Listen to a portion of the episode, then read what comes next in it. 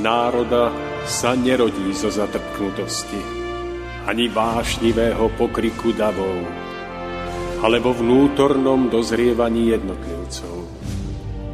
Len ono dokáže vydať plod múdrosti a trvalej slobody, premáhajúcej tyraniu spoločenských systémov nad všetkými pôžitkami tiel nad nespútanými rozkošami sveta skvie sa drahokam ľudskej dôstojnosti. Drahokam čistého srdca.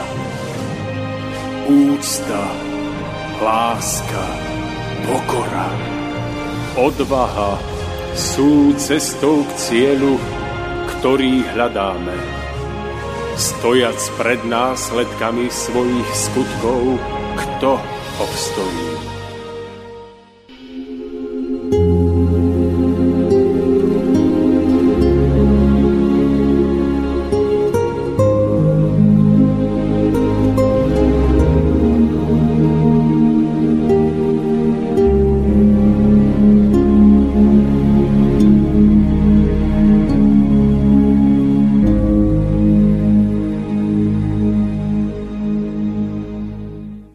Najvnútornejšou podstatou každého človeka je jeho duchovné jadro, prejavujúce sa schopnosťou citového prežívania lásky, spravodlivosti, túžby po harmónii, kráse i ušlachtilosti. Toto duchovné jadro sa sformovalo zo životvoriaceho Božieho vyžarovania spolu s miliónmi ďalších v duchovnej sfére stvorenia v väčšnom raji. Mohlo však vzniknúť až na jeho najvzdialnejšom konci, kde bolo tvorivé vyžarovanie už primerane na to ochladené. A predsa ešte nemohlo povstať i hneď ako plne vedomé si svojho bytia zostalo nevedomé. Bytosti vznešeného pôvodu prosili stvoriteľa, aby vo svojej dokonalosti a spravodlivej láske umožnil všetkým týmto nevedomým duchovným jadrám budúcich ľudí získať si svoje uvedomenie a tým im umožnil získať to najvzácnejšie väčšné šťastie a blaženosť, prameniacu z poznania samého stvoriteľa skrze jeho vôľu. Táto prozba bola splnená. Vyslovením tvorivých slov buď svetlo umožnil stvoriteľ, aby sa za duchovnou sférou začali vytvárať nové svety. Do nich smeli nevedomé duchovné jadrá zostupovať na dlhú, ale krásnu púť svojho vývoja, aby prekonávaním hutnosti týchto svetov a namáhaním sa získavali stále vyšší stupeň sebauvedomenia a aby tieto nové svety pretvárali do najvyššej možnej krásy a ušlachtilosti. To jediné im tiež umožňovalo vrátiť sa do väčšnej duchovnej sféry prvotného stvorenia, avšak už nie ako nevedomým, ale schopným vedomého bytia, naplneného blaženosťou. Tiež planéta Zem vznikla preto, aby umožnila nevedomým duchovným jadrám ich postupný vývoj k vedomému bytiu v plnej zrelosti, ale aj preto, aby sama mohla byť nakoniec zušlachtená do najvyššej možnej krásy odlesku Božieho kráľovstva. Každé duchovné jadro sa pred príchodom na zem smelo zahaliť do ľudského tela, aby sa mohlo usilovať k naplneniu tohto krásneho cieľa. Spočiatku sa všetko vyvíjalo podľa plánu stvoriteľa. Vývoj ľudských duchovných jadier harmonicky pokračoval a zem bola stále krajšia. Neskôr sa však stalo niečo nečakané. Ľudia po páde Lucifera začali pod vplyvom jeho pokušenia zabúdať na to, že zem má slúžiť len na ich prechodný pobyt, na ich vývoj a začali ju považovať za svoj jediný a pravý domov. Táto zámena spôsobila nepredstaviteľné škody, pretože ľuďom sa následne zúžil obzor chápania pravého zmyslu ich bytia, ich rozhľad sa tým obmedzil a začali sa v dôsledku toho príliš pútať na hmotu zeme. Niekto na majetok, iný na spoločenské postavenie, na telesnosť. Ani si neuvedomovali, že to zotročovalo pravú hodnotu ich duchovného jadra a nútilo k stále k novým a novým pozemským inkarnáciám za účelom nápravy všetkých chýb.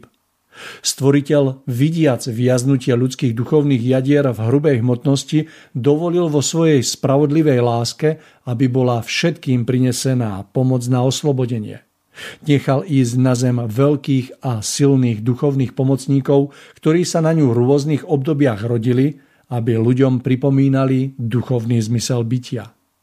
Keby sa ľudia chceli nechať poučiť, mohli sa v krátkom čase znovu zrodiť v duchu, mohli na zemi vybudovať odlesk Božieho kráľovstva a rozťať tak blúdny kruh neprimerane veľkého počtu pozemských inkarnácií, ktorý ich zdržiaval od návratu do duchovnej sféry stvorenia. Žiaľ, mnohí na hlasy duchovných pomocníkov vôbec nedbali a nechceli nič počuť o svojom duchovnom pôvode, pretože dočasné pozemské radosti vyhovovali ich slabostiam viac, než bolo predvídané. Týchto duchovných pomocníkov dokonca považovali za nepohodlných blúznivcov a často ich kruto prenásledovali. Všeobecný úpadok ľudstva sa vystupňoval až do tej miery, že sa nepriateľsky postavilo aj voči Ježišovi Kristovi a zasľúbenému duchu pravdy, ktorí prichádzali na zem priamo od stvoriteľa.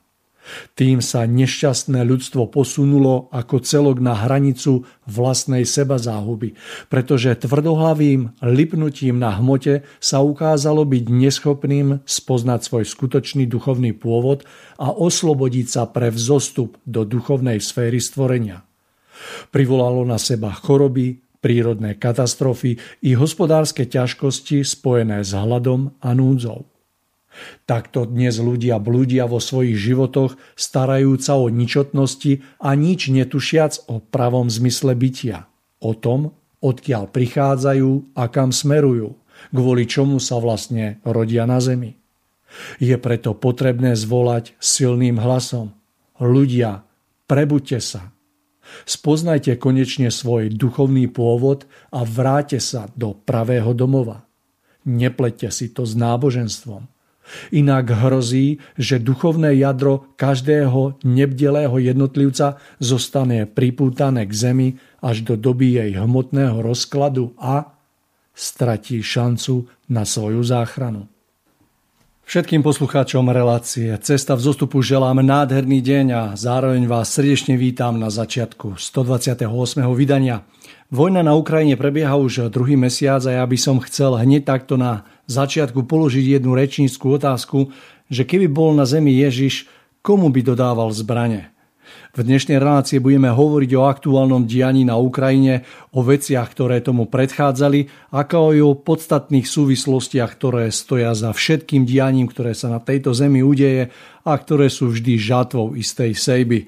Dnešná téma nesie názov Ukrajina vo svetle duchovných zákonov plus COVID a budem sa na ňu rozprávať s mojim dnešným hostom pánom Milanom Šupom, ktorého by som už mal mať pripraveného na druhej strane linky. Veľmi sa na dnešné rozprávanie teším a preto nebudem zdržiavať.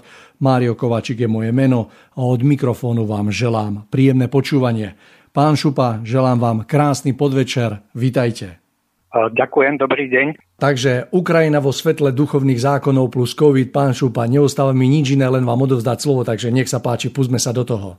Ďakujem za slovo poslucháči tejto relácie vedia, že my hovoríme o duchovných zákonoch alebo o zákonoch stvorenia, ktoré vložil do samočinného chodu nášho univerza jeho stvoriteľ. Pre každého človeka z toho vyplýva, že keď sa snaží poznávať tieto zákony a rešpektovať ich vo svojom jednaní, ba dokonca i vo svojom myslení, nevyhnutne mu to prináša radosť, šťastie a mier. Ak sa ale nesnaží poznávať tieto zákony a ignoruje ich, namiesto radosti, šťastia a mieru mu prinesú bolesť, utrpenie a tragédiu. A pretože v rámci duchovných zákonov sa skutočne naplňuje absolútne všetko, čo sa v našom univerze deje, ich rukopis a ich pôsobenie môžeme jasne vnímať aj vo vojnovom konflikte na Ukrajine. Každý z nás si môže v rozličných médiách vypočuť rôzne správy a rôzne analýzy toho, čo sa deje na Ukrajine, ale všade chýba to najpodstatnejšie. A to je prepojenie tohto diania s duchovnými zákonmi a hlavne pochopenie aké konkrétne duchovné zákony boli dlhodobo porušované až do takej miery, že to vyústilo do nešťastia, ktoré dnes Ukrajina prežíva. No a práve túto medzeru sa pokúsime preklenúť v dnešnej relácii. Budeme v nej hovoriť o konkrétnych duchovných zákonoch a o tom, aké konkrétne negatívne dôsledky prinieslo ale v podstate i celému nášmu svetu. No a po tomto veľmi stručnom úvodnom načrtnutí obsahu našej relácie prejdime rovno informáciám, ktoré ešte síce nebudú duchovné, ale ktoré by rozhodne mali na začiatku zaznieť. A úplne na začiatku by malo byť povedané, že keby bolo v ľudstve a v ľuďoch trošku dobrej vôle, k nejakej vojne by vôbec nemuselo dôjsť a my sme tu dnes nemuseli mať takú situáciu, ako tu máme. Americká a britská rozviedka vedeli, že sa Rusko chystá vojensky vstúpiť do Ukrajiny. Táto skutočnosť dodávala smrteľnej vážnosti požiadavkám Vladimíra Putina na novú európsku bezpečnostnú architektúru. Zo všetkých najdôležitejšia bola požiadavka, že Ukrajina nikdy nevstúpi do NATO. Ak by Západ dal Putinovi túto záruku, stačil jediný podpis a k nejakému ozbrojené, ozbrojenému konfliktu by nedošlo. Putin zdôrazňoval, že Rusko sa cíti byť ohrozené postupom paktu NATO až k jeho bezprostredným hraniciam. Pri demontáži socialistického východného bloku bola totiž jednou z podmienok Michaila Gorbačova, aby sa NATO ďalej nerozširovalo smerom na východ. Táto podmienka však nebola západom dodržaná.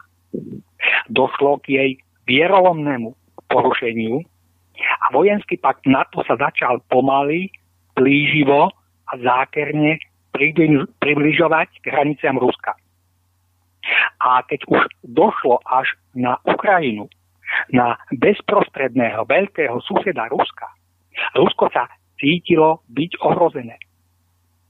Rusko malo uveriť smiešnemu tvrdeniu, že sa nemá čoho báť, pretože NATO je iba čisto obranným paktom.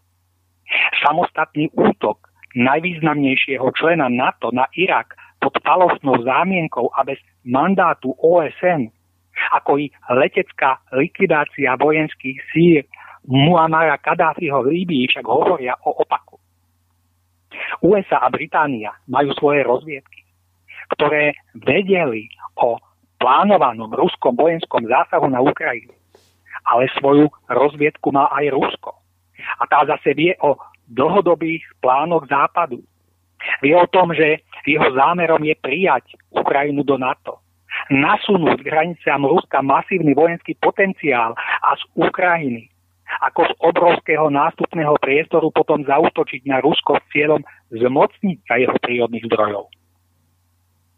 Z pohľadu Vladimíra Putina sa už nedalo čakať. Z pohľadu Ruska systematicky, agresívne obkolesovaného silami na to bola na stole jediná otázka. Buď my teraz, alebo oni potom.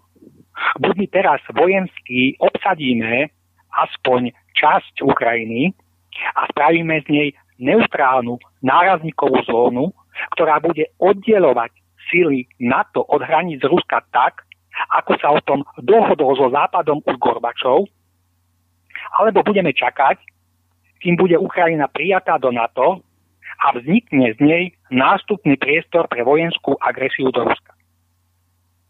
Práve preto, ako to najdôležitejšie zo všetkého žiadal Putin od západu záruku, že Ukrajina nebude nikdy prijatá do NATO.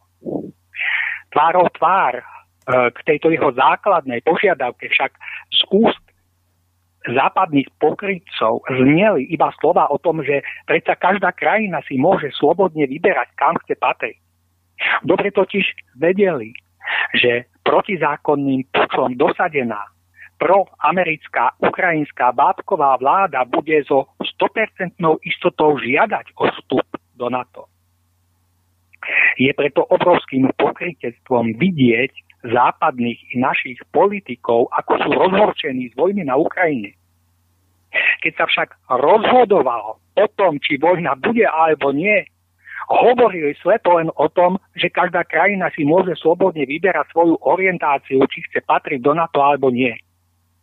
Západ vedel, ako smrteľne vážne berie Putin túto otázku vo vzťahu k budúcej bezpečnosti Ruska, ale záruku neutrality Ukrajiny mu nedal. A teraz sú zrazu všetci pokrytecky zhrození, keď došlo k vojne, ktorej by sa dalo zo strany západu zabrániť jediným podpisom. Vojna je hrozná, pretože prináša veľké materiálne škody a predovšetkým obete na životoch, nech už sú na tej alebo onej strane. Veci však nie sú vôbec tak čierno-biele, ako sa nám mediálne prezentujú. Je naivné hovoriť o ušľachtivom západe a o démonickom Rusku. Ide tu o boj dvoch mocností, e, z ktorých jedna hájí svoju bezpečnosť a svoje pozície zatiaľ čo druhá agresívne a systematicky postupuje od západu smerom na východ. A tento postup by sa nezastavil ani na Ukrajine, ale pokračoval by ďalej v snahe zmocniť sa obrovských ruských prírodných zdrojov. Obeťou tohto zápasu mocnosti sú obyčajní ľudia, postihnutí ozbrojeným konfliktom.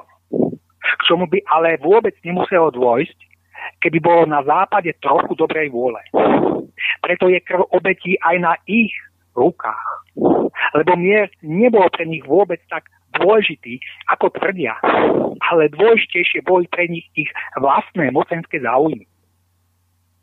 To, čo sa deje dnes, má veľkú podobnosť s kubánskou krízou, kedy Rusi nainštalovali na Kubu svoje rakety E, čím sa americké mestá dostali do ich bezprostredného dostrelu.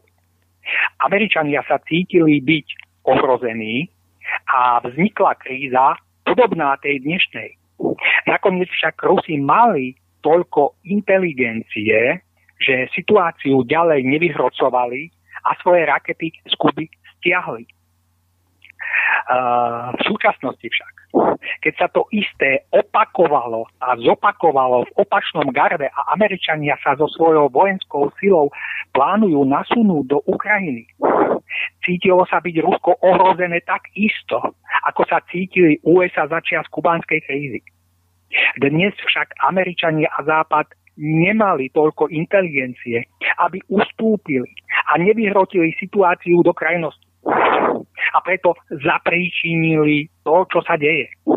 Práve oni svojim neústupným postojom vyvolali vojnu, ktorej by mohli veľmi jednoducho zabrániť. To teda znamená, že nielen Rusko, ale aj USA a Západ sú zodpovední za utrpenie obyčajných ľudí, spôsobené mocenským vojenským konfliktom, Pričom pri troche dobrej vôle sa všetkému tomuto utrpeniu a všetkým týmto tragédiám dalo zabrániť. Ale žiaľ, toľko dobrej vôle sa na tzv. humanistickom západe nenašlo. A preto tu teraz máme mŕtvych, ranených, tisíce ľudí na úteku a obrovské materiálne škody. No a na záver tohto bloku je snáď treba ešte povedať, že v dnešnej dobe podvodu a klamstva by si ľudia už konečne mali zvyknúť na to, že skutočnosť je takmer vždy úplne iná, než sa prezentuje v médiách. Či už napríklad v prípade pandémie, alebo aj teraz v prípade vojny na Ukrajine. Po vašom úvode do problematiky prejdeme teraz ku konkrétnym duchovným zákonom, ktoré sa naplňajú v dianí na Ukrajine. Jedným zo základných duchovných zákonov je zákon spätného účinku. Jeho možné charakterizovať aj slovami, že kto čo zaseje, bude aj žať.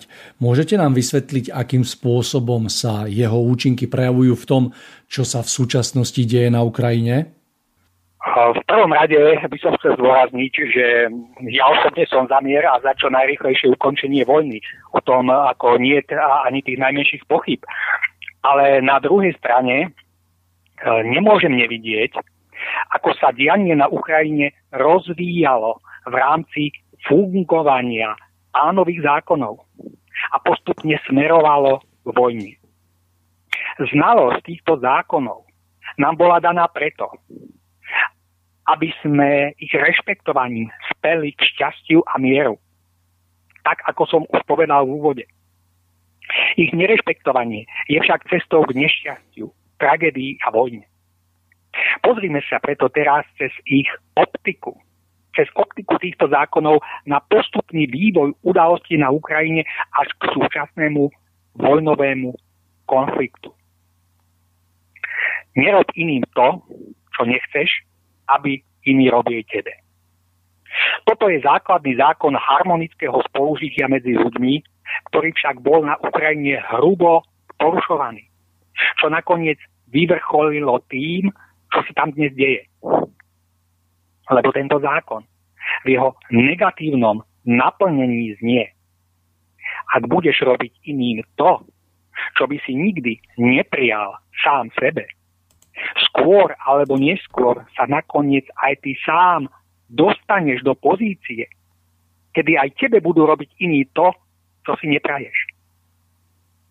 Po Majdane zbloklo na Ukrajine to najtemnejšie, čo sa tam nachádzalo. Neuveriteľne zblokla proti ruská nenávisť. A aktivovali sa neofašistické síly, hlasiace sa k odkazu Stepana Banderu. A tieto síly začali terorizovať rusky hovoriace ukrajinské obyvateľstvo. V dome kultúry v Odese boli neofašistickými fanatikmi zavraždený a upálený etnický Rusi, čím bol vyslaný ukrajinskému obyvateľstvu ruskej národnosti jasný signál, čo ich asi tak čaká po Majdane. Preto sa ruské obyvateľstvo Krímu snažilo uniknúť vyčíňaniu banderovcov usporiadaním referenda o pripojení k Rusku, v ktorom 90% obyvateľstva vyslovil svoj súhlas. A pretože Krím sa týmto spôsobom dostal z dosahu nenávisti neofašistov, v tichosti tolerovanou ukrajinskou vládou, ich nenávisť sa obrátila proti ruskojazyčnému obyvateľstvu v Donetskej a Luhanskej republike.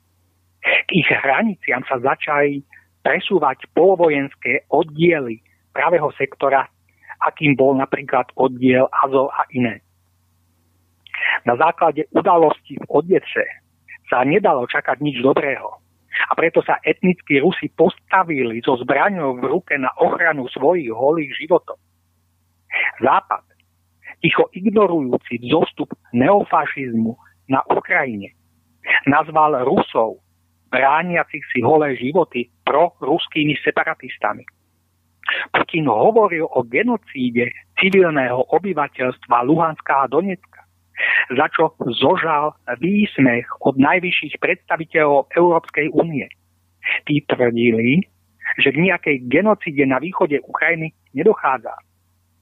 Pravdou však je, že tamojšie obyvateľstvo bolo celých 8 rokov ostreľované ukrajinskou armádou, čo malo za následok smrť tisícov civilistov, žien a detí. E, vyčíšľuje sa to na číslo okolo 14 tisíc.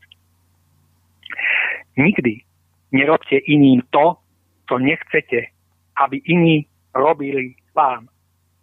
Ukrajinská vláda viedla 8 rokov vojnu voči vlastnému obyvateľstvu, ktorého najväčšou vinou bolo to, že hovorí po rusky. A ukrajinský národ ticho ignoroval všetko, čo sa dialo na východe Ukrajiny. Dôležitý pánov zákon však hovorí, že To, čo zaseje, to aj zožne. Terminológiou fyziky je tento zákon nazvaný zákonom akcie a reakcie. Aká je akcia, taká je aj reakcia. Alebo ešte inak vyjadrené, kto seje vietor, zožne búrku. Kto seje veci dobré, zožne dobro. Kto však seje veci zlé, zožne zlo. Týmto nechcem v nejakom prípade obhajovať vojnu vedenú Rusko. Chcem iba poukázať na nevyhnutné príčinné súvislosti, pretože všetko v našom stvorení funguje na báze príčiny a dôsledku. Dnes sa hovorí o agresii Ruska, ale túto agresiu nie je možné vnímať ako nejaký izolovaný jav, ktorý vznikol len tak z ničoho. Je to len dôsledok, ktorý má svoju príčinu. Je to žatva, ktorá je nevyhnutným dôsledkom predchádzajúcej sejby. Kedy Ukrajina i celý svet neignorovali genocídu ukrajinského obyvateľstva ruskej národnosti na východe Ukrajiny, mohlo byť dnes všetko iné. Ale pretože to všetci ignorovali, to zlé, čo sa dialo v malom Luhansku a Donecku, sa teraz deje vo veľkom na celej Ukrajine. A deje sa tak preto, lebo v našom stvorení platí železný pánov zákon, že nie je možné dlhodobo robiť blížným to, čo by sme si neprijali, aby sa dialo nám samotným. Pretože nakoniec aj my sami sa dostaneme do rovnakej situácie. Lebo v našom stvorení platí, že každý nakoniec zožne to, čo seje. Ukrajina a celý západný svet boli tolerantní k vlne vzostupu neonacizmu na Ukrajine. Západný svet bol tolerantný k enormnému zostupu nenávisti voči všetkému ruskému na Ukrajine. Ukrajina a celý svet boli tolerantní k vraždeniu civilistov v Luhansku a Donecku.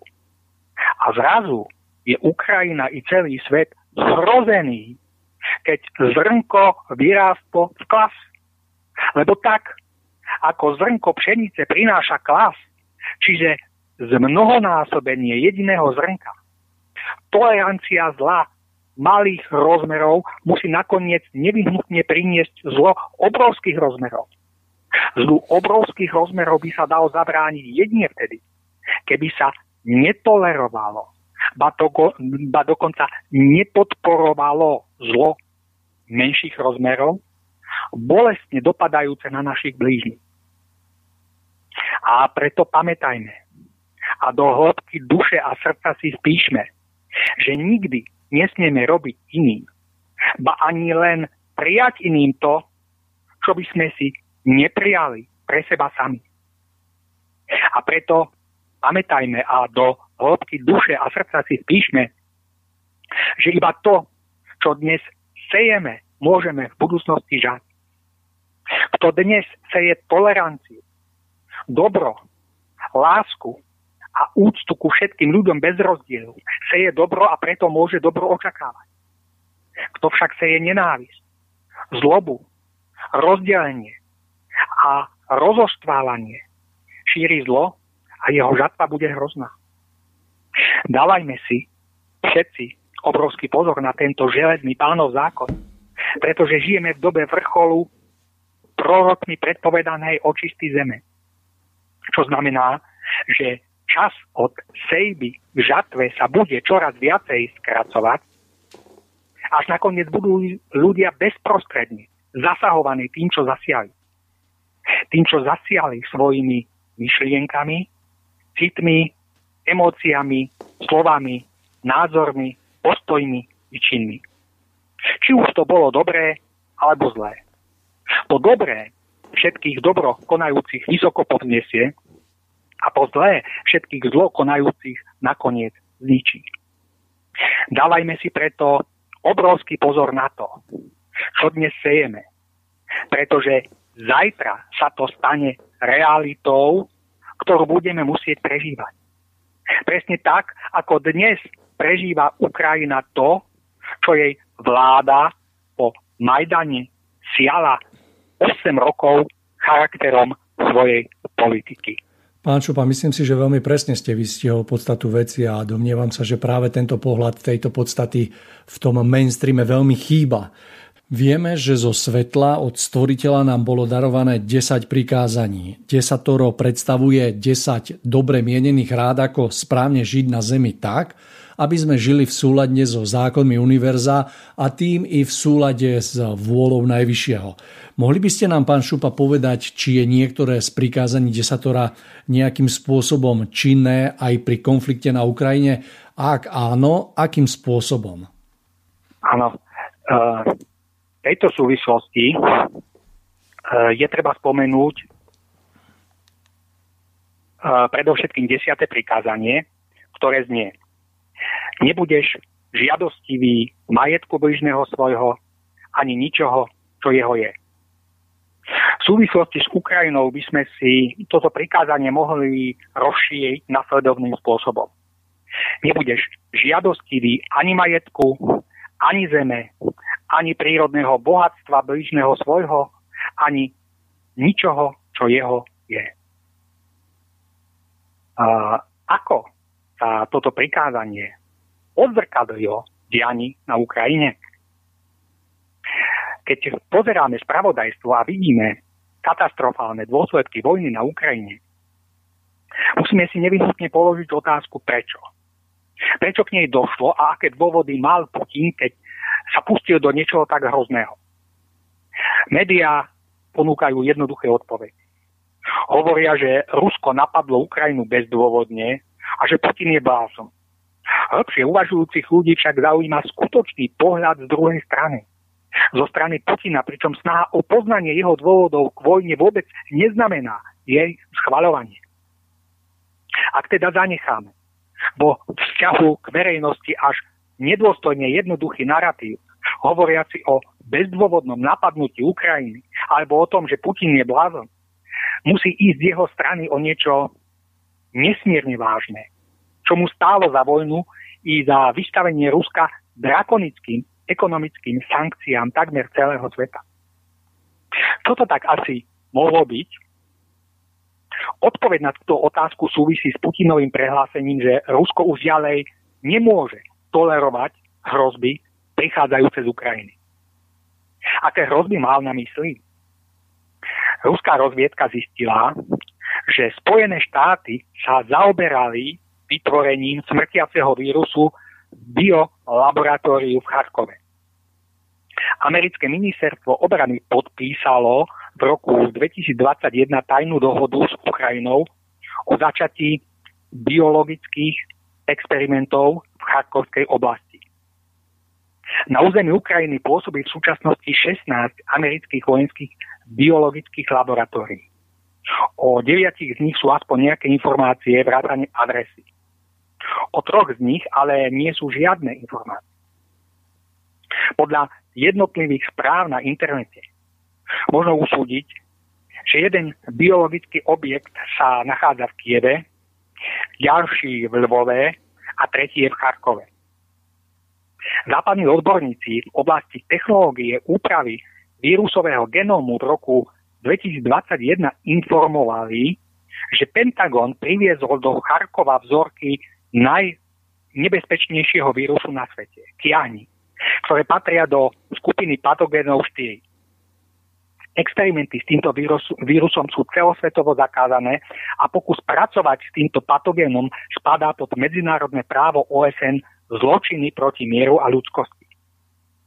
Práca s vírusom variola, rovnako ako jeho skladovanie, je povolené iba na dvoch miestach na našej planéte.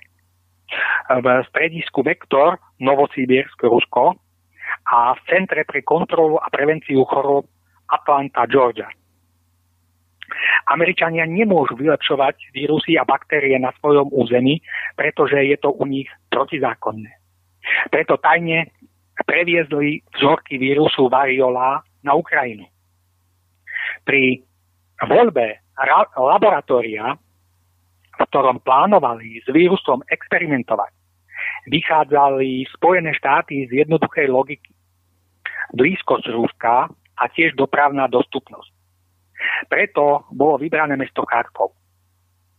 Začiatkom januára 2022 sa do rúk ruskej rozviedky dostala informácia, že vojenskí mikrobiológovia Pentagonu z Charkovského bakteriologického laboratória zaslali správu náčelníkovi spoločného štábneho výboru, že sa im podarilo dosiahnuť unikátnu štruktúru genómu vírusu variola, ktorá sa dá dobre maskovať ako všeobecne známy koronavírus.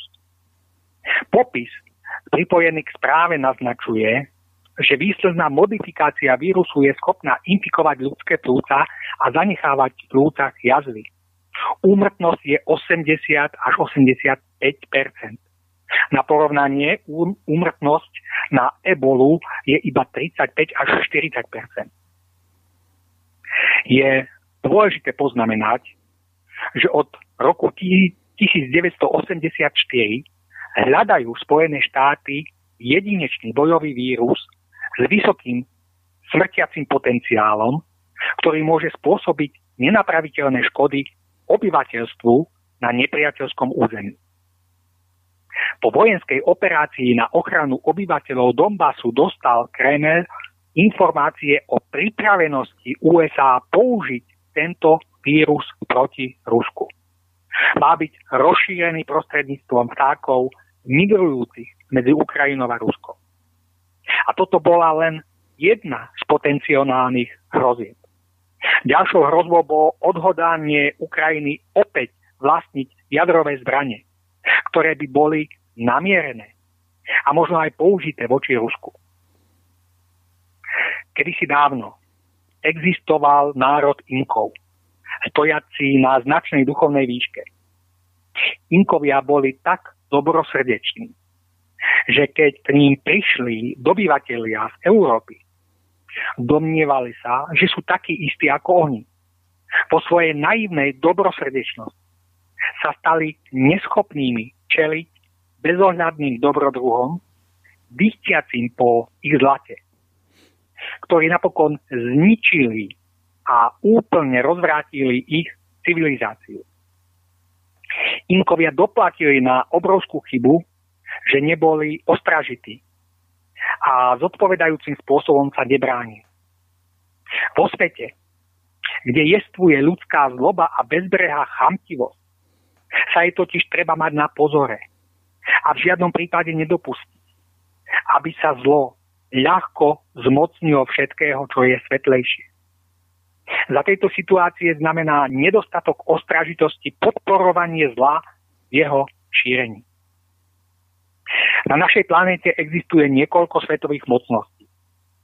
A ak sa napríklad jedna mocnosť usiluje o biologické zdecimovanie obyvateľstva druhej mocnosti a po jej oslabení má v pláne zmocniť sa jej prírodných zdrojov, ohrozená mocnosť celkom logicky vyvíja snahu chrániť seba a svoje obyvateľstvo. Vojna na Ukrajine je obrazom sveta, v ktorom žijeme je obrazom boja svetových mocností, fungujúcich na princípe kto z koho. Ukrajinská vojna strháva všetky doterajšie ilúzie a ukazuje stav súčasného sveta v plnej nahote. Odhaľuje nám temné pozadie skutočných vzťahov medzi mocnosťami, z ktorých jedna bráni svoje pozície a svoje obyvateľstvo a druhá sa snaží pomaly a systematicky postupovať od západu na východ. Faktom totiž je, že nie Rusko sa priblížilo hraniciam NATO, ale NATO sa priblížilo až k hraniciam Ruska. Pretože všetky západné mocnosti sú priam magicky priťahované jeho obrovským prírodným bohatstvom. Počnúť Napoleónom cez Hitlera až k USA a NATO. A územie Ukrajiny je západom vnímané ako veľký nástupný priestor pre ďalší postup smerom na východ. No a obeťami tejto konfrontácie mocností sú obyčajní ľudia. Pretože každá vojna je hrozná. Hrozná je vojna na Ukrajine. Ale rovnako hrozná bola aj vojna v Iraku, v Sýrii alebo v Líbii. Všetky tieto vojny boli vojnami mocnosti, ktoré sú presvedčené, že aj takýmto spôsobom je možné a prípustné presadzovať svoje záujmy. V súčasnosti vidíme, ako tým veľmi trpí civilné obyvateľstvo Ukrajiny. Ale úplne rovnako trpelo aj civilné obyvateľstvo Iraku, Sýrie a Líbie. Iba to nebolo tak medializované. A ak spomíname Irak, veď predsa aj tam došlo k niečomu podobnému, ako dnes na Ukrajine. Aj v tomto prípade cítila svetová mocnosť ohrozenie prostredníctvom výroby a použitia chemických zbraní. A to aj napriek tomu, že sa táto mocnosť nachádzala tisíce kilometrov od Iraku. A nakoniec uskutočnila inváziu i bez mandátu OSN. Zdá sa mi preto mimoriadne pokrytecké, že tí, ktorí dnes protestujú proti invázii Ruska, vtedy neprotestovali. Vtedy boli ticho a súhlasili.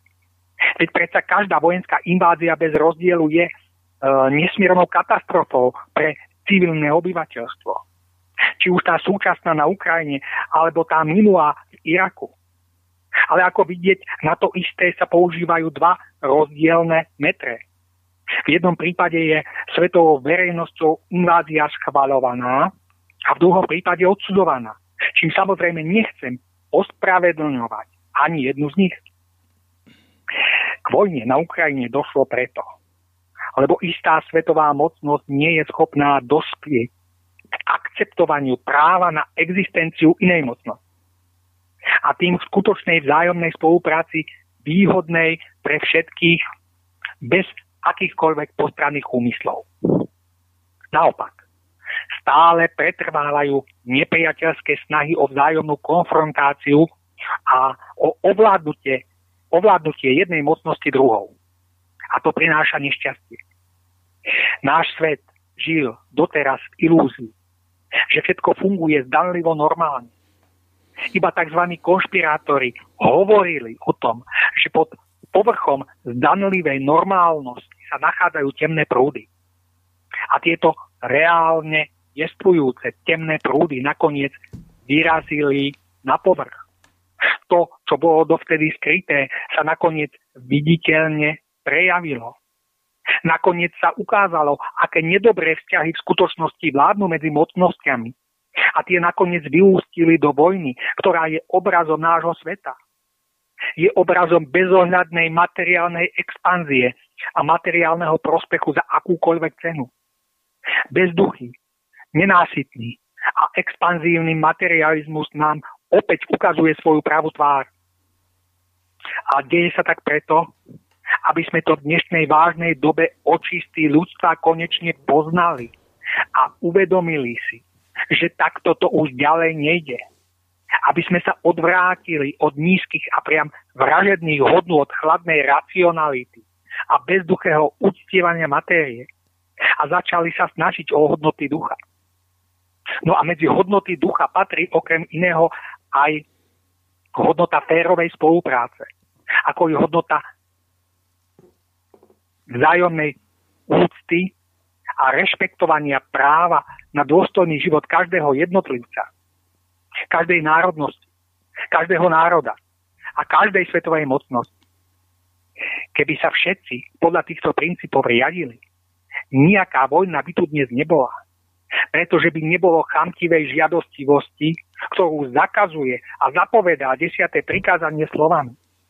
Nebude žiadostivý ani majetku, ani zeme, ani prírodného bohatstva blížneho svojho, ani ničoho, čo jeho je.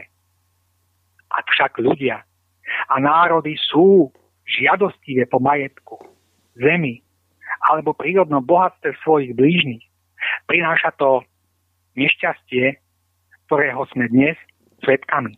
Pán Šupa, v modlitbe očenáš sa hovorí o odpustení. Odpustenie vnímam ako duchovný čin, prostredníctvom ktorého sa môžeme oslobodiť od povedzme starého a negatívneho a vykročiť tak na cestu k novému a lepšiemu.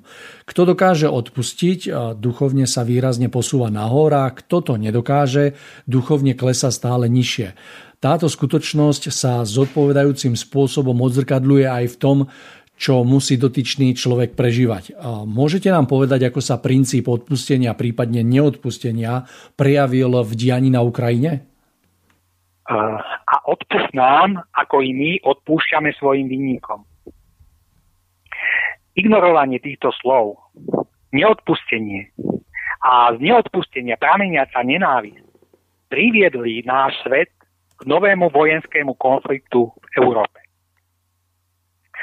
Existujú národy, ako je Ukrajina, Polsko či pobaltské krajiny, ktoré majú svoje zlé skúsenosti s Ruskom, čo prerástlo do trvalej slepej nenávisti. Neustále aktívnej v povedomí týchto národov. Jeden z hlavných dôvodov proti ruskej nenávisti mnohých Ukrajincov je napríklad hladomor za čas stalinskej éry v rokoch 1932 až 33. Tento hladomor, ktorému sa dalo predísť, bol vo veľkej miere trestom za to, že sa Ukrajina ako prevažne polnohospodárska krajina odmietala podrobiť sovietskej kolektivizácii polnohospodárstva. Počas hladomoru zomrelo okolo 3 až 6 miliónov ľudí. Ide o hrozné veci, ale treba si uvedomiť, že k ním došlo za čas stalinizmu a ten nejako zvlášť nešetril ani Rusov samotný. Rusov boli plné gulagy, čiže tábory nutených prác na Sibíri, kde ich tiež zomrelo niekoľko miliónov. Stalinské čistky neboli teda ničím osobným, zameraným iba na Ukrajinu. Išlo o všeobecný jav, dopadajúci rovnako ťažko na všetky národy vtedajšieho Sovietskeho zväzu, čiže aj na Rusov. A ak trochu odbočíme smerom k Polsku, zdrojom jeho protiruskej nenávisti je napríklad vyvraždenie 20 tisíc dôstojníkov polskej armády v Katyni, k čomu tiež došlo za vlády Stalina. Ďalšou príčinou je napríklad vzájomná dohoda Hitlera a Stalina na územnom rozdelení Polska. Čo znamenalo, že po napadnutí Polska obsadil Hitler svoju dohodnutú časť a z východu Polska e, napadol Stalin a obsadil svoju časť. Tieto negatívne skutočnosti, či už zo strany Ukrajiny alebo Polska, silne ovplyvňujú povedomie národa a sú v ňom hlboko zakorenené. Pretrvali až doteraz a sú stále živé. Sú živé napriek tomu, že sa udiali pred mnohými desaťročiami. A aj napriek tomu, že dnesne, e, dnešné Rusko je už iné e, než to stalinské. A táto desaťročia pretrvávajúca nenávisť časti Ukrajincov naplno prepukla po oranžovej revolúcii zorganizovanej Západom podľa tej istej šablóny ako v mnohých iných krajinách na svete. Protizákonným pučom bol odstránený legálne zvolený prezident Janukovič a dosadený proamerický Porošenko. Doterajšie relatívne e, harmonické súžitie medzi ruskou menšinou a Ukrajincami bolo po vzostupe neonacistických banderovských živlov poznamenané snahou po revanši a odplate. Neonacistický revanšizmus a snaha odplatiť zlé zlým vyvolali snahu chrániť sa u tých, ktorí mali byť odplatou zasiahnutí. Čiže ruskej menšiny. Preto sa od Ukrajiny odtrhol Krym a preto postalo obyvateľstvo Luhanska a Donecka so zbraňou v ruke. A odpust nám, ako i my, odpúšťame svojim vynikom. Tieto slova predniesol Kristus preto, aby ľudia mohli žiť vo vzájomnej harmónii.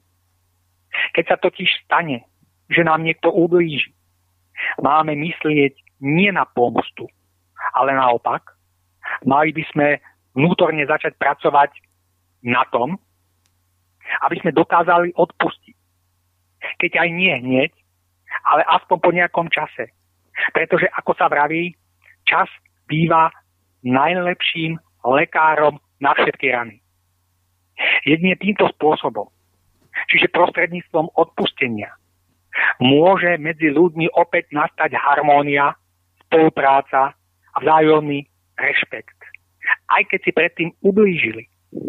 Jedine takýmto spôsobom sa dá ďalej žiť, pracovať a mať priateľské vzťahy so všetkými. Jedine tak sa dokážeme preniesť cez staré viny a krivdy a začať budovať novú súčasnosť na novom a lepšom základe. Tragédiou je, keď, sa ale, nedok- keď ale nedokážeme odpustiť. A keď ani vnútorne nepracujeme na tom, aby sme to niekedy v budúcnosti dokázali. Je nešťastím, keď v sebe naopak stále živíme staré viny a krivdy, ku ktorým došlo i niekoľko generácií dozadu. Naša neschopnosť odpustiť bude totiž potom nevyhnutne prerastať do nenávisti a ako vieme, nenávisť je vec deštruktívna, ktorá musí v konečnom dôsledku priniesť iba deštrukciu.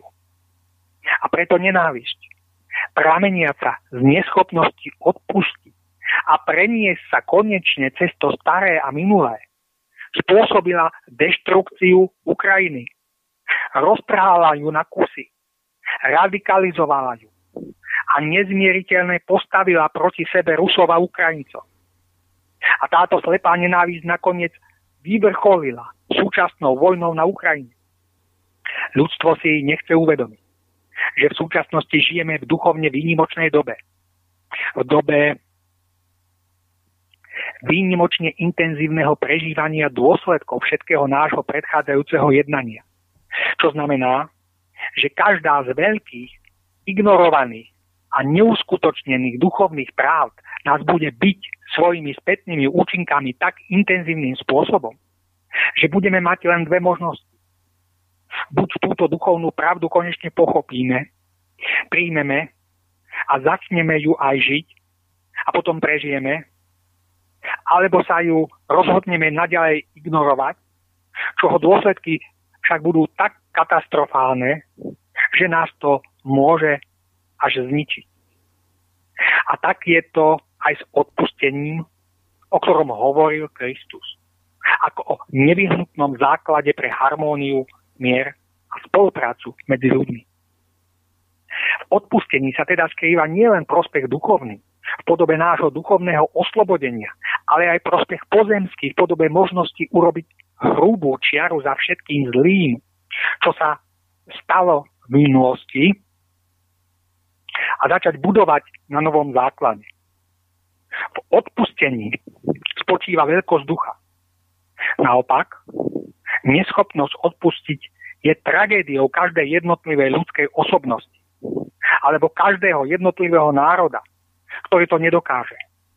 Čo musí napokon nevyhnutne vyústiť do tragédie osobnej alebo národnej tak, ako sa to deje v prípade Ukrajiny. A odpust nám, ako i my odpúšťame svojim vinníkom. Kto je schopný odpustiť, tomu samému môže byť odpustené. Kto však iným neodpustí, tomu nemôžu byť odpustené ani jeho vlastné previnenie. Kto z nás sa niekedy neprevinil voči iným ľuďom, aj keď možno nechtia. Takého človeka na svete nie. A tiež platí, že mnohí ľudia sa takýmto spôsobom previnili i voči nám samotným. Avšak neustále hrabanie sa v týchto previneniach a ich ustavičné oživovanie je istou cestou od jedného konfliktu k druhému. Je to cesta do nešťastia, na ktorej si stále vzájomne vyhadzujeme na oči svoje staré viny. Takto sa však žiť nedá. Za všetkým zlým, čo sa stalo v minulosti, treba dať raz a navždy hrubú čiaru. A tak si vzájomne dať novú šancu. Šancu urobiť to lepšie. Preto sa naučme vzájomne si odpúšťať. A ak to dokážeme hneď, ak to nedokážeme hneď, tak na tom vnútorne pracujme, aby sme to aspoň niekedy v budúcnosti dokázali. Lebo jedine v odpustení je skryté požehnanie. V neodpustení je však skrytá skaza. A preto stavajme a budujme na odpustení a nie na neodpustení, aby sa na nás osobne, na náš národ i na celý svet raz za to nemuselo zosypať obrovské nešťastie tak, ako sa zosypalo na Ukrajinu. Pán Šupa, nachádzame sa približne v polovici našej relácie. Ak by ste súhlasili, dali by sme si krátku pauzu, no a po nej by sme pokračovali v rozprávaní. Áno, áno, môžeme si dať prestávku.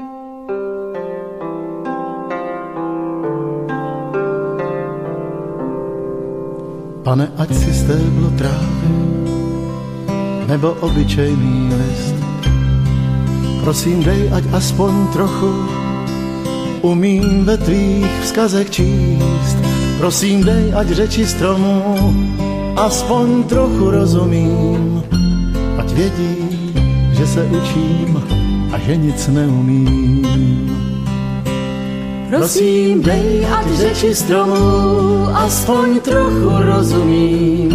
Ať vědí, že se učím a že nic neumím. Dej, ať zlomím svoji píchu, dej mi hledat pokoru. Když se trápím zbytečnostmi, ať pohlédnu nahoru, ať mi stačí dohlédnout na obzor, který si mi dal. Ať se smířím se vším, co si mi kdy vzal. Ať mi stačí dohlédnout na obzor, který si mi dal. Ať se smířím se vším, co si mi kdy vzal.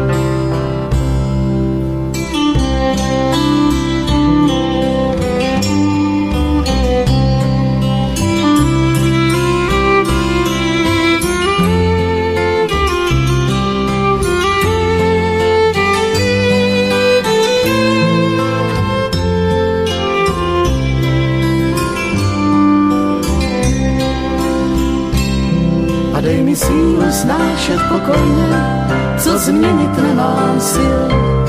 Odvahu, abych to nač stačí, na tomhle světě pozměnil. A také prostý rozum, který vždycky správně rozezná, co se změnit nedá a co se změnit dá.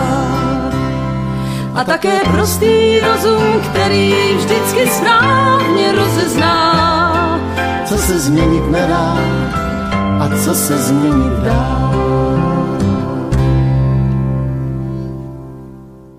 Takže milí poslucháči, po krátkej prestávke a piesni sme späť. Ja len pripomeniem, že dnes sa s pánom Milanom Šupom rozprávame na trému Ukrajina vo svetle duchovných zákonov plus COVID.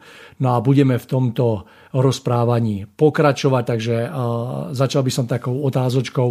Uh, Pán Šupa, o našom svedomí, ktoré má každý z nás, sa hovorí ako o pánovom zákone v človeku alebo ako o jeho hlase zaznievajúcom v nás. Kto načúva jeho hlasu a snaží sa podľa neho riadiť, ten je verný pánovmu zákonu, prejavujúcemu sa v jeho srdci a v jeho cite prostredníctvom svedomia. Môžete nám povedať, ako vnímate konflikt na Ukrajine z hľadiska otázky svedomia? Áno, Všetci a všade hovoria, že na Ukrajine sa bojuje aj za nás, čiže za Európu a európske hodnoty. Môj obrovský morálny problém však spočíva v otázke, kto bojuje za tieto hodnoty. Táto skutočnosť sa totiž dostáva do konfliktu s mojim svedomím. Kto teda bojuje na Ukrajine za tzv. európske hodnoty? Bojujú za ne napríklad členovia elitného bataliónu Azov s hákovými krížmi v srdci a na svojich bojových štandardách. Čo sa mne osobne absolútne prieči. Všetkým, ktorí tomu neveria, odporúčam zadať si do Google slovné spojenie Azov, pomlčka symboly. A uvidí, čo sú to v skutočnosti za ľudia, bojujúci na Ukrajine za európske hodnoty. Sláva Ukrajine! Tieto slova dnes počuť z úst mnohých svetových politikov. Kriča ich na námestí aj slovenský premiér Heger. A ja neviem, či ide o prejav absolútnej hlúposti alebo v horšom prípade zámeru. Je to totiž banderovský pozdrav z čias druhej svetovej vojny, ktorý je na úplne rovnakej úrovni ako fašistický pozdrav Heil Hitler alebo ako slovenský ľudácky pozdrav na stráž. Sláva Ukrajine! Kričali banderovské hordy. Keď pri masakre vo Volini národnostne čistili Ukrajinu a nožmi párali brucha etnickým Poliakom a ich deti pribíjali na dvere. Dobové pramenie hovoria, že vraždenie polských civilistov prebiehalo mimoriadne brutálnym spôsobom. Sláva Ukrajine! Kričali banderovské hordy, keď po boku nemeckých fašistov podrezávali hrdlá ukrajinských židov. No a súčasní pohrobkovia týchto zvierat v ľudskej koži, otvorene sa hlásiaci k banderovským tradíciám, sa dnes združujú v ukrajinskom hnutí pravý sektor. Práve tieto síly sa po slávnom Majdane nebývalým spôsobom aktivovali na Ukrajine a presiakli celou spoločnosťou. Prenikli do vlády i do armády. Kiev sa stal mestom nočných faklových pochodov ako začias Hitlera, plných fašistických, fašistickej symboliky a portrétov Stepana Banderu. To všetko je tolerované má podporované ukrajinskou vládou a jej štátnymi inštitúciami, pretože inak by sa to diať nemohlo. Neonacistické síly ovládli ukrajinskú spoločnosť preto, lebo to boli práve oni, kto uskutočnil protivládny púč. Nezákonným spôsobom zvrhli tedajšiu legitímne zvolenú vládu a dosadili k moci svojich. Neonacistické banderovské žily týmto spôsobom ukradli Ukrajinu Ukrajincom. A ich nenávisť sa obrátila voči všetkému ruskému podobne, ako tomu bolo za čas druhej svetovej vojny. A práve pre protiruskú nenávisť je banderovský ne- neonacizmus na Ukrajine západom tolerovaný, pretože sa im hodí do karát. Ukrajina sa stala krajinou neofašistickej protiruskej nenávisti a jej predstavitelia nadviazali spoluprácu so všetkými, ktorí sú škodiť Rusku. Preto USA zriadili na území Ukrajiny viacero biologických laboratórií, ako som tomu spomínal, kde modifikovali a vylepšovali smrtiace vírusy pre bojové použitie. A môžete trikrát hádať proti komu. Ukrajinská vláda zároveň prehlásila, že sa chce opäť zaradiť medzi krajiny vlastniace jadrové zbranie. Nie je však ťažké si domyslieť, aké nebezpečenstvo hlavne pre Rusko by znamenali jadrové zbranie v rukách banderovských neofašistov.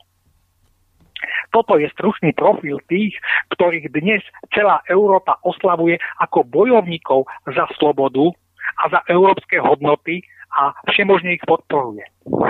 Toto je stručný profil tých, o ktorých sa hovorí, že ich boj je bojom spravodlivým. Nechcem obajovať Rusov za ich inváziu, ale na druhej strane sa v nejakom prípade nemôžem postaviť na podporu bojovníkov bojujúcich v znamení Hákového kríža. Len sa napríklad zamyslíme nad paradoxom, že na Slovensku je Marián Kotleba súdený za to, že daroval odkázaným ľudom šeky zo sumov, vyjadrujúcou fašistickú symboliku. Kotlebovú stranu všetci nazývajú fašistickou a nikto s nimi nechce v parlamente spolupracovať. Avšak tí istí, ktorí sa tak úzkostlivo štítia slovenských fašistov, sa vôbec neštítia fašistov ukrajinských. Pre nich sú ochotní urobiť úplne všetko. Nemôžem si pomôcť, ale vidím v tom obrovskú dvojtvárnosť a obrovské pokrytectvo. Na jednej strane sú proti fašizmu, ale na druhej strane, ak je tento fašizmus obrátený nenávistne voči všetkému ruskému tak, ako sa to dialo po Majdane na Ukrajine, spolupracujú s ním, podporujú ho a vyzbrojujú ho. A tento západom tolerovaný ukrajinský neonacizmus zneužil národné cítenie Ukrajincov a vyzýva ich do boja za vlast. Ale v skutočnosti nejde o žiaden boj za vlast, ale za to, aby sa neofašistická vládna klika udržala pri moci. Keby totiž ukrajinskej vláde išlo skutočne o vlast, nedovolila by Ukrajinu tak katastrofálnym spôsobom ozobračovať a tunelovať. Nedovolila by aby jej zdroje tak nehorázným spôsobom odtekali do zahraničia, čo po slávnom Majdane vyvolalo masívny odliv Ukrajincov do západnej Európy za prácou, kde sú tými najposlednejšími otrokmi a nádenníkmi. Nie za vlast, ale o udržanie pri moci neonacistickej vlády bojujú na silu zmobilizovaní alebo prostredníctvom vlasteneckého cítenia zmanipulovaní ukrajinskí muži. Nedá sa preto konštatovať nič iného ako smutný fakt, že všetko nešťastie a všetky hrôzy, ktoré dnes na Ukrajincov dopadajú, na nich dopadajú práve preto, že sa nad ich krajinou už roky vznáša temný a prekliatý symbol hákového kríža. Čo je však najtragickejšie na ústavičnom opakovaní mantry, že, že Ukrajina bojuje za európske hodnoty, je skutočnosť, že európske hodnoty sa čoraz viacej približujú, ba dokonca pomaly stotožňujú s hodnotami fašistickej ukrajinskej vlády.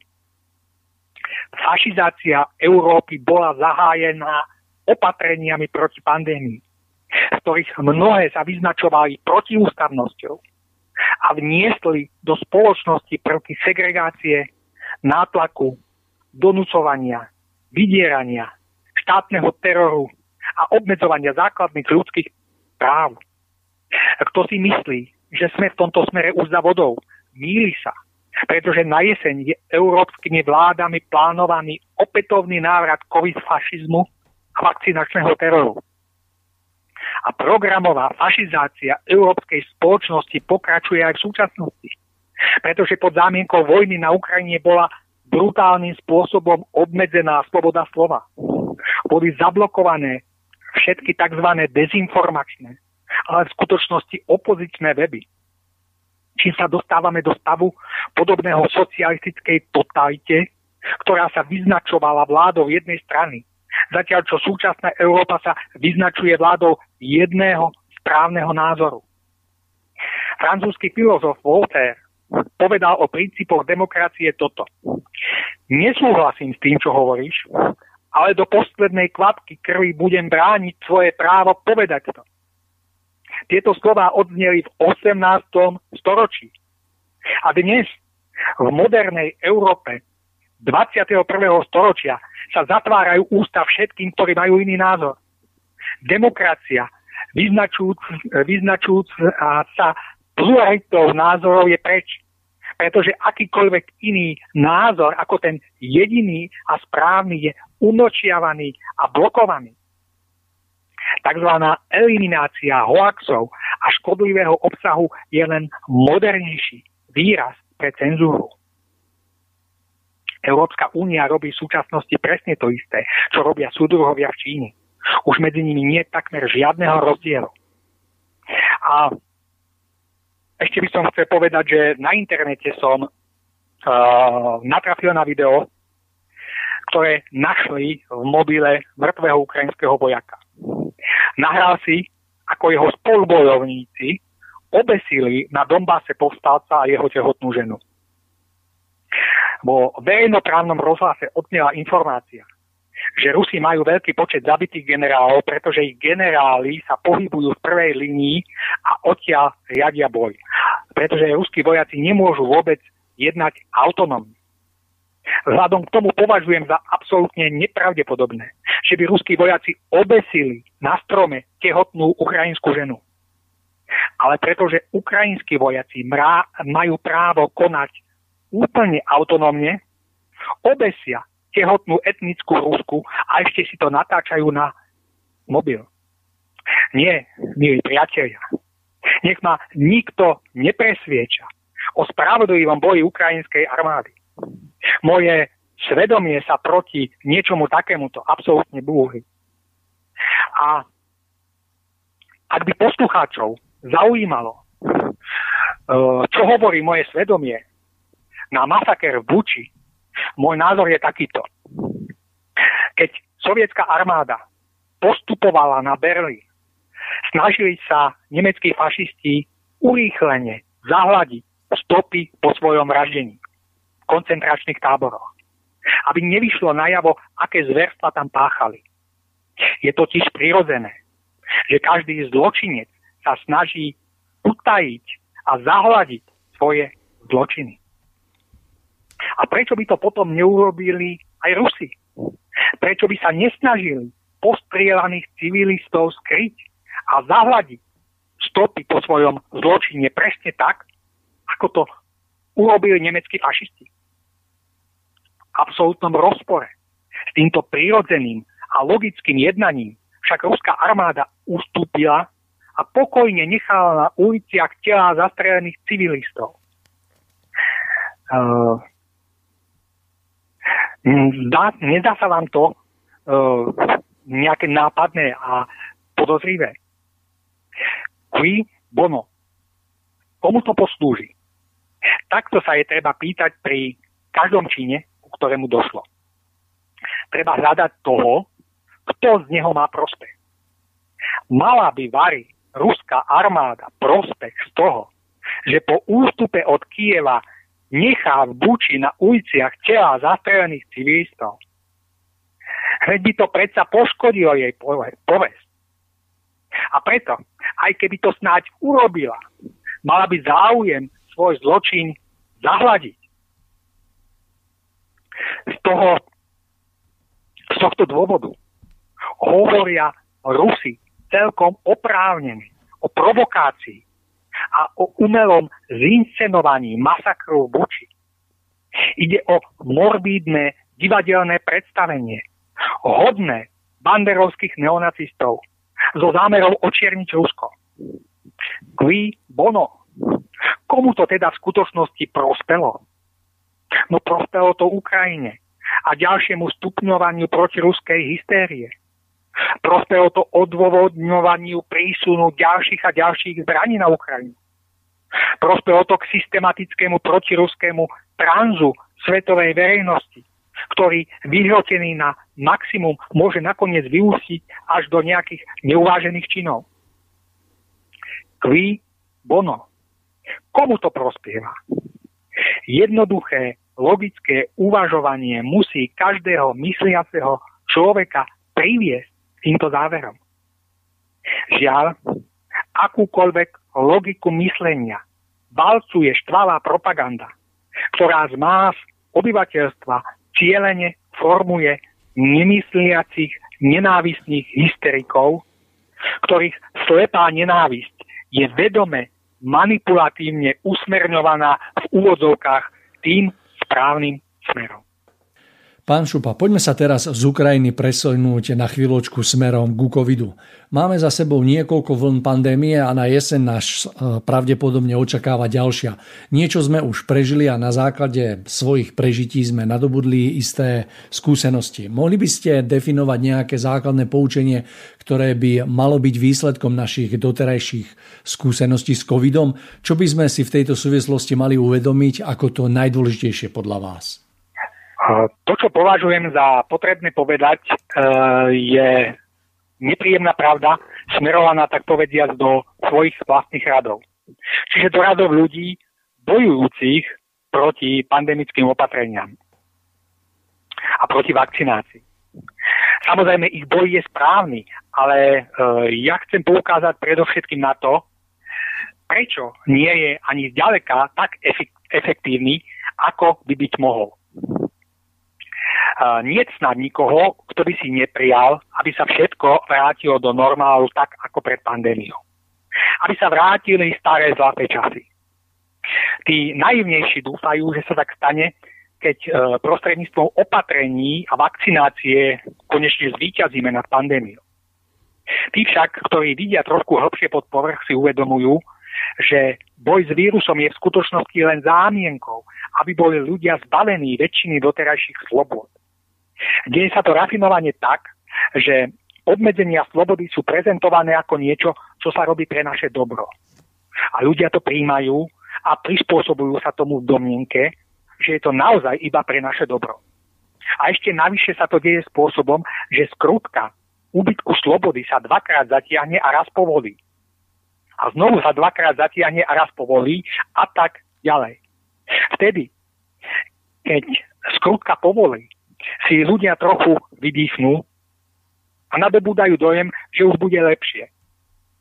Ale onedlho dochádza opäť k novému uťahovaniu.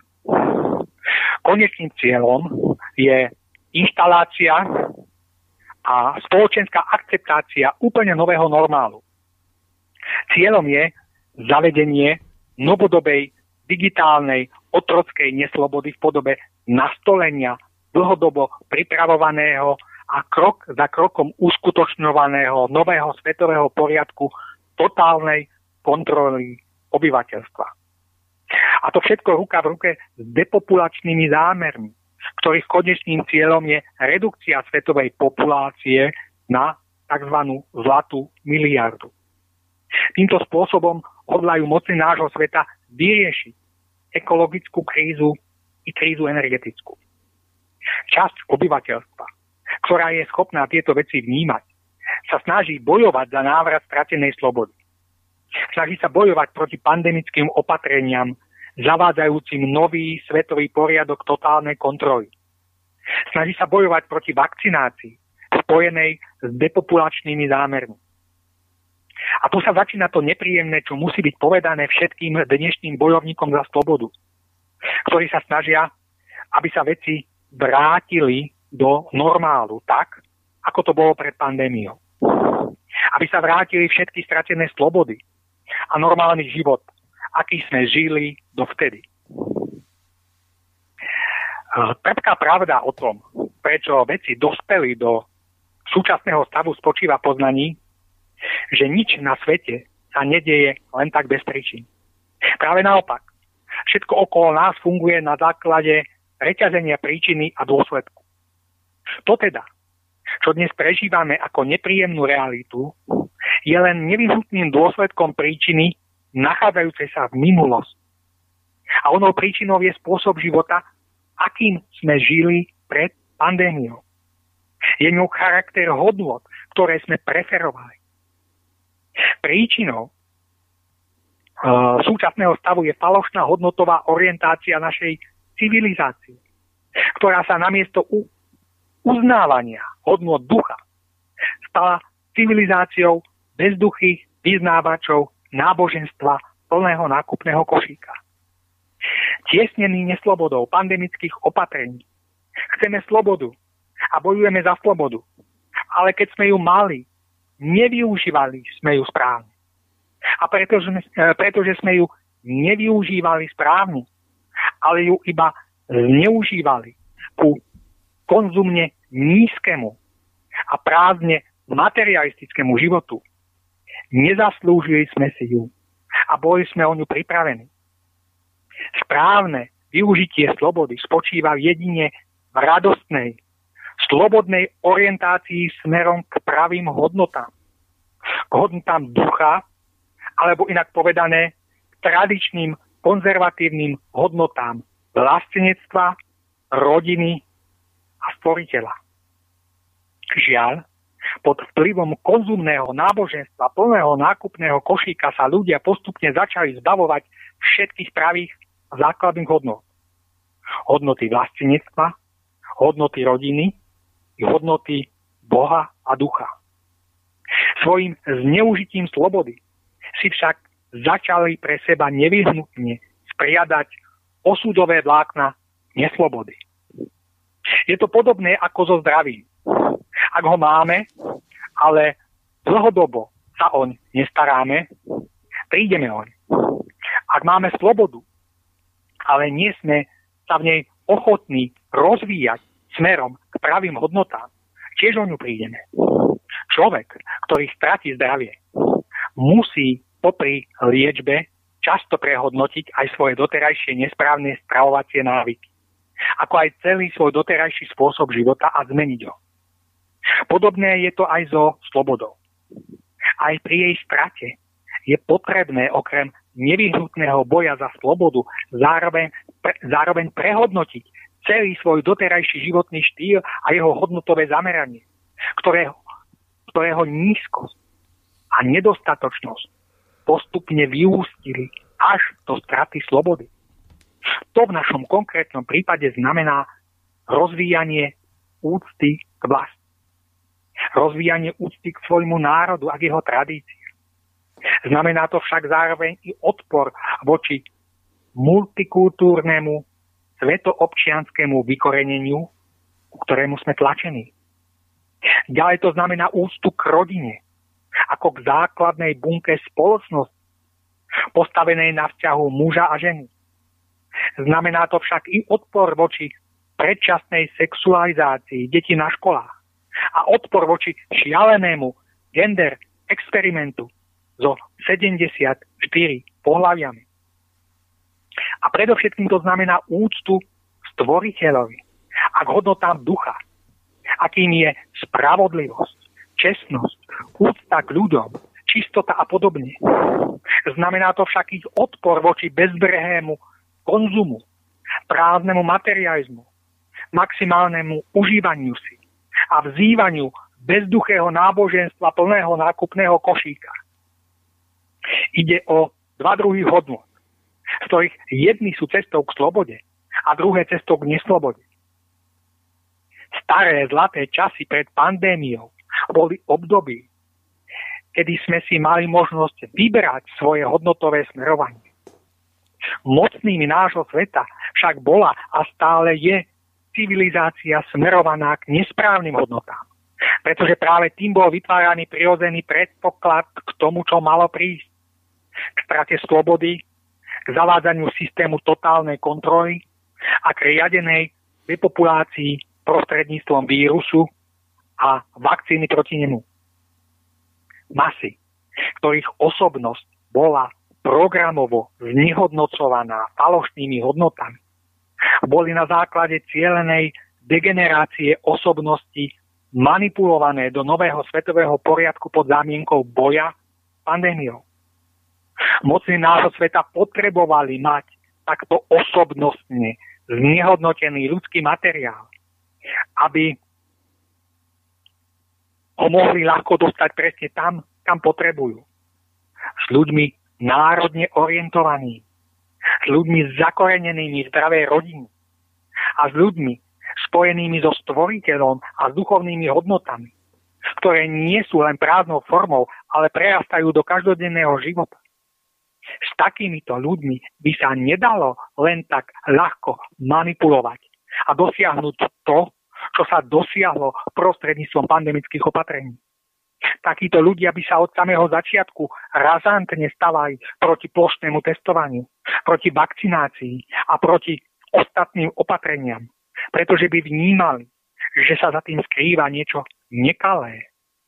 Preto bolo treba obyvateľstvo najskôr vopred duševne znehodnotiť, aby sa s ním potom dalo potra- podľa potreby pohodlne manipulovať.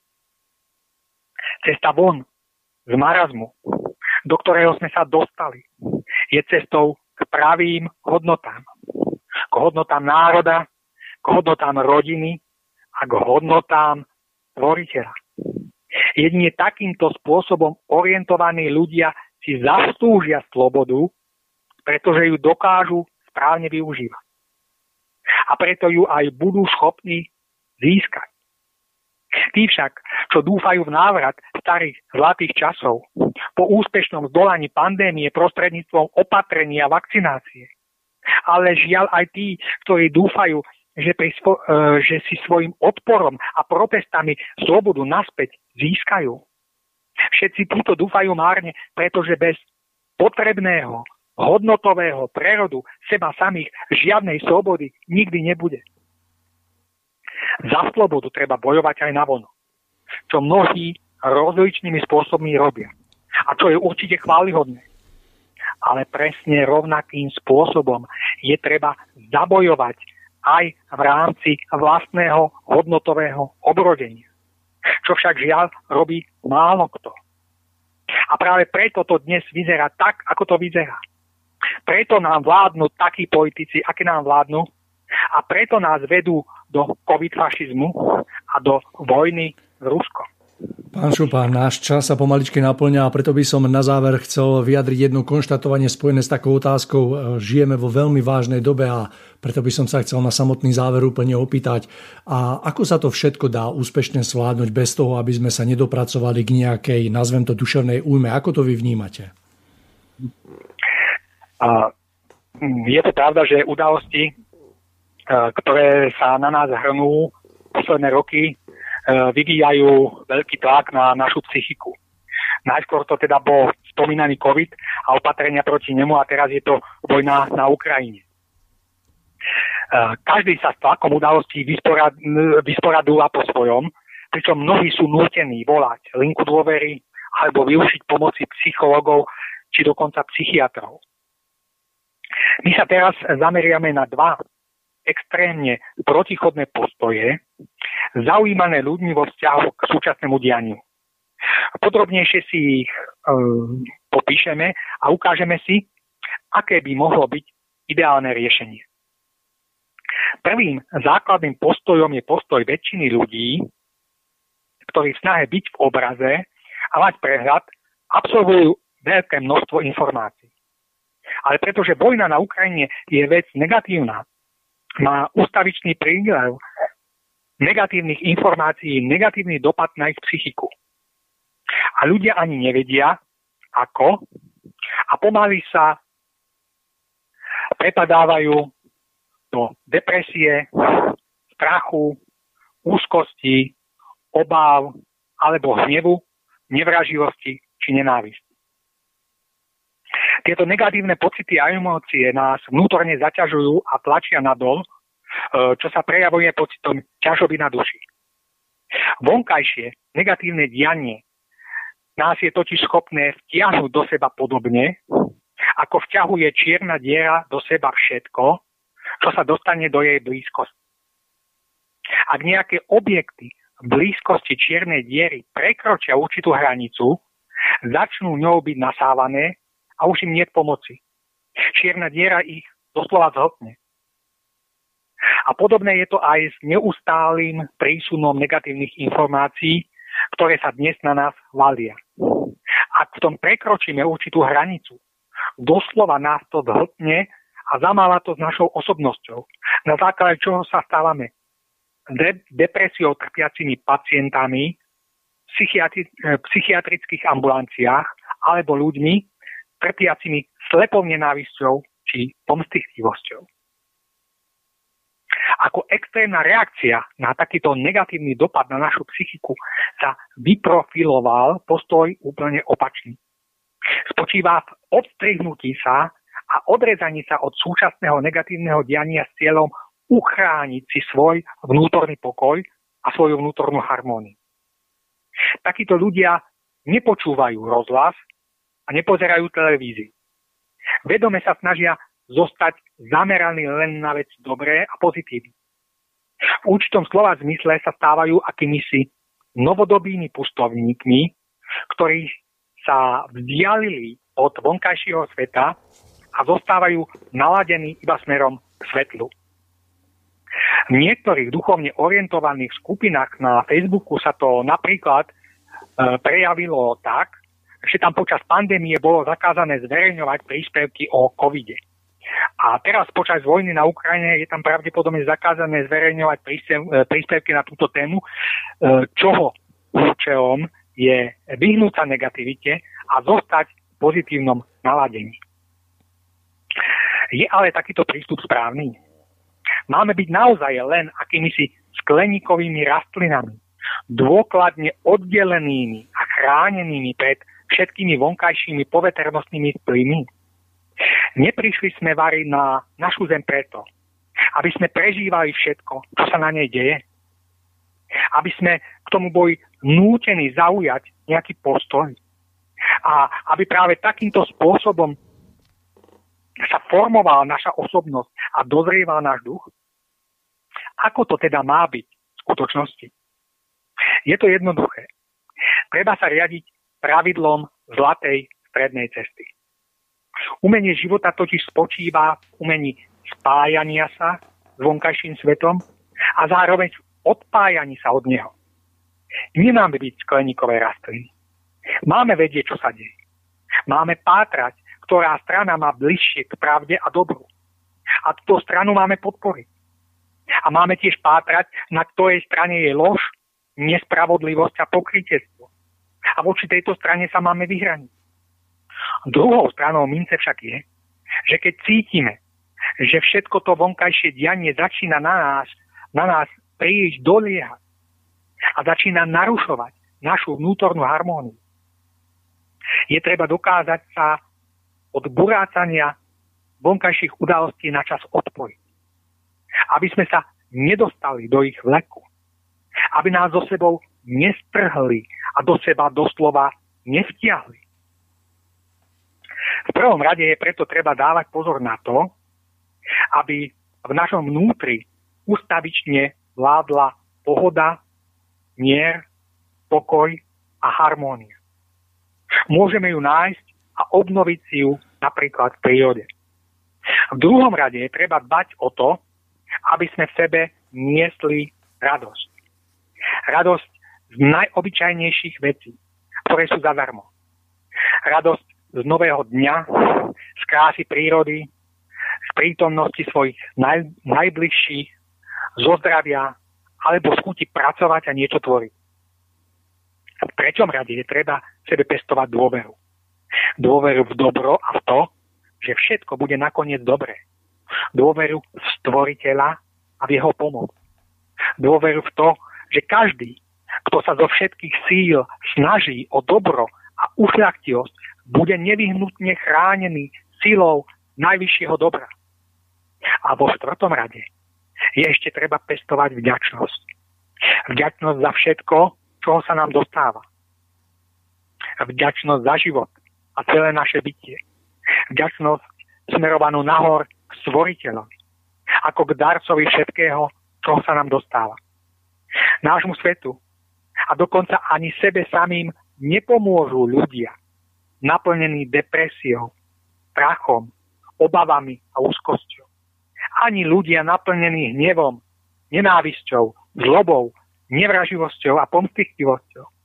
Pretože všetko toto sú ťažké negatívne emócie, ktoré budú nás samotných i náš svet iba zaťažovať a tlačiť nado do ešte väčšej negativity. Nášmu svetu i sebe samým pomôžu iba ľudia naplnení harmóniou, radosťou, dôverou a vďačnosťou. Jedine s takýmto vnútorným naladením je možné zaujímať správne postoje k problémom spoločnosti a následne ich správnym spôsobom riešiť. Takýmto vnútorným naladením zároveň tkáme neviditeľné vlákno smerom k svetlu, aby sme prostredníctvom neho mohli byť my osobne, ale i celá naša zem k svetlu stále viac priťahovaní. Nedajme sa teda strhnúť udalosťami a nedajme sa pohltiť ich negativitou. Nesnažme sa ale od nich ani natrvalo odrezať a izolovať, pretože sme tu preto, aby sme prežívali všetko, čo sa okolo nás deje. A týmto prežívaním má dozrievať naša osobnosť. Staňme sa majstrami života, schopnými pohybovať sa v strede medzi uvedenými dvomi extrémami. Riadiať sa princípom zlatej strednej cesty, na ktorej nech nás trvalo doprevádza iba harmónia, radosť, dôvera a vďačnosť. A potom sa temnota začne strácať a svetlo začne na zemi stále viacej žiariť. No a toto bola posledná myšlienka, s ktorou by som sa, s ktorou som sa chcel podeliť uh, s poslucháčmi tejto relácie. No a zároveň, pán Šupa, sa s ňou rozlučíme. Ja som veľmi rád, že tieto slova na záver odzneli. Som tiež veľmi rád, že sme dostali priestor, že sme sa smeli aj keď takto len na diálku spojiť a že sme smeli túto reláciu vytvoriť. Som veľmi vďačný a ďakujem za to, že ste si našli čas a že ste boli ochotní sa s nami podeliť o váš taký pohľad Takže ešte raz ďakujem, milí poslucháči, ďakujem aj vám za vašu priazeň. Toto je od nás všetko. Prežívajte aj napriek všetkému krásne dni, plné vďaky. No a my sa budeme počuť opäť o niekoľko dní. Lúči sa s vami Milan Šupa od mikrofónu Mário Kováčik. thank you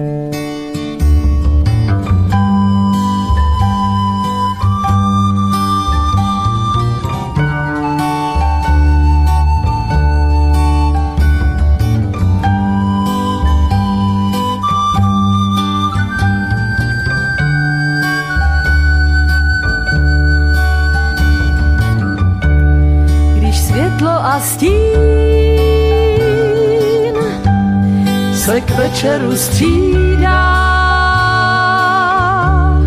a sluneční záblesk nás oslní. My najednou víme, že všechny sny krásné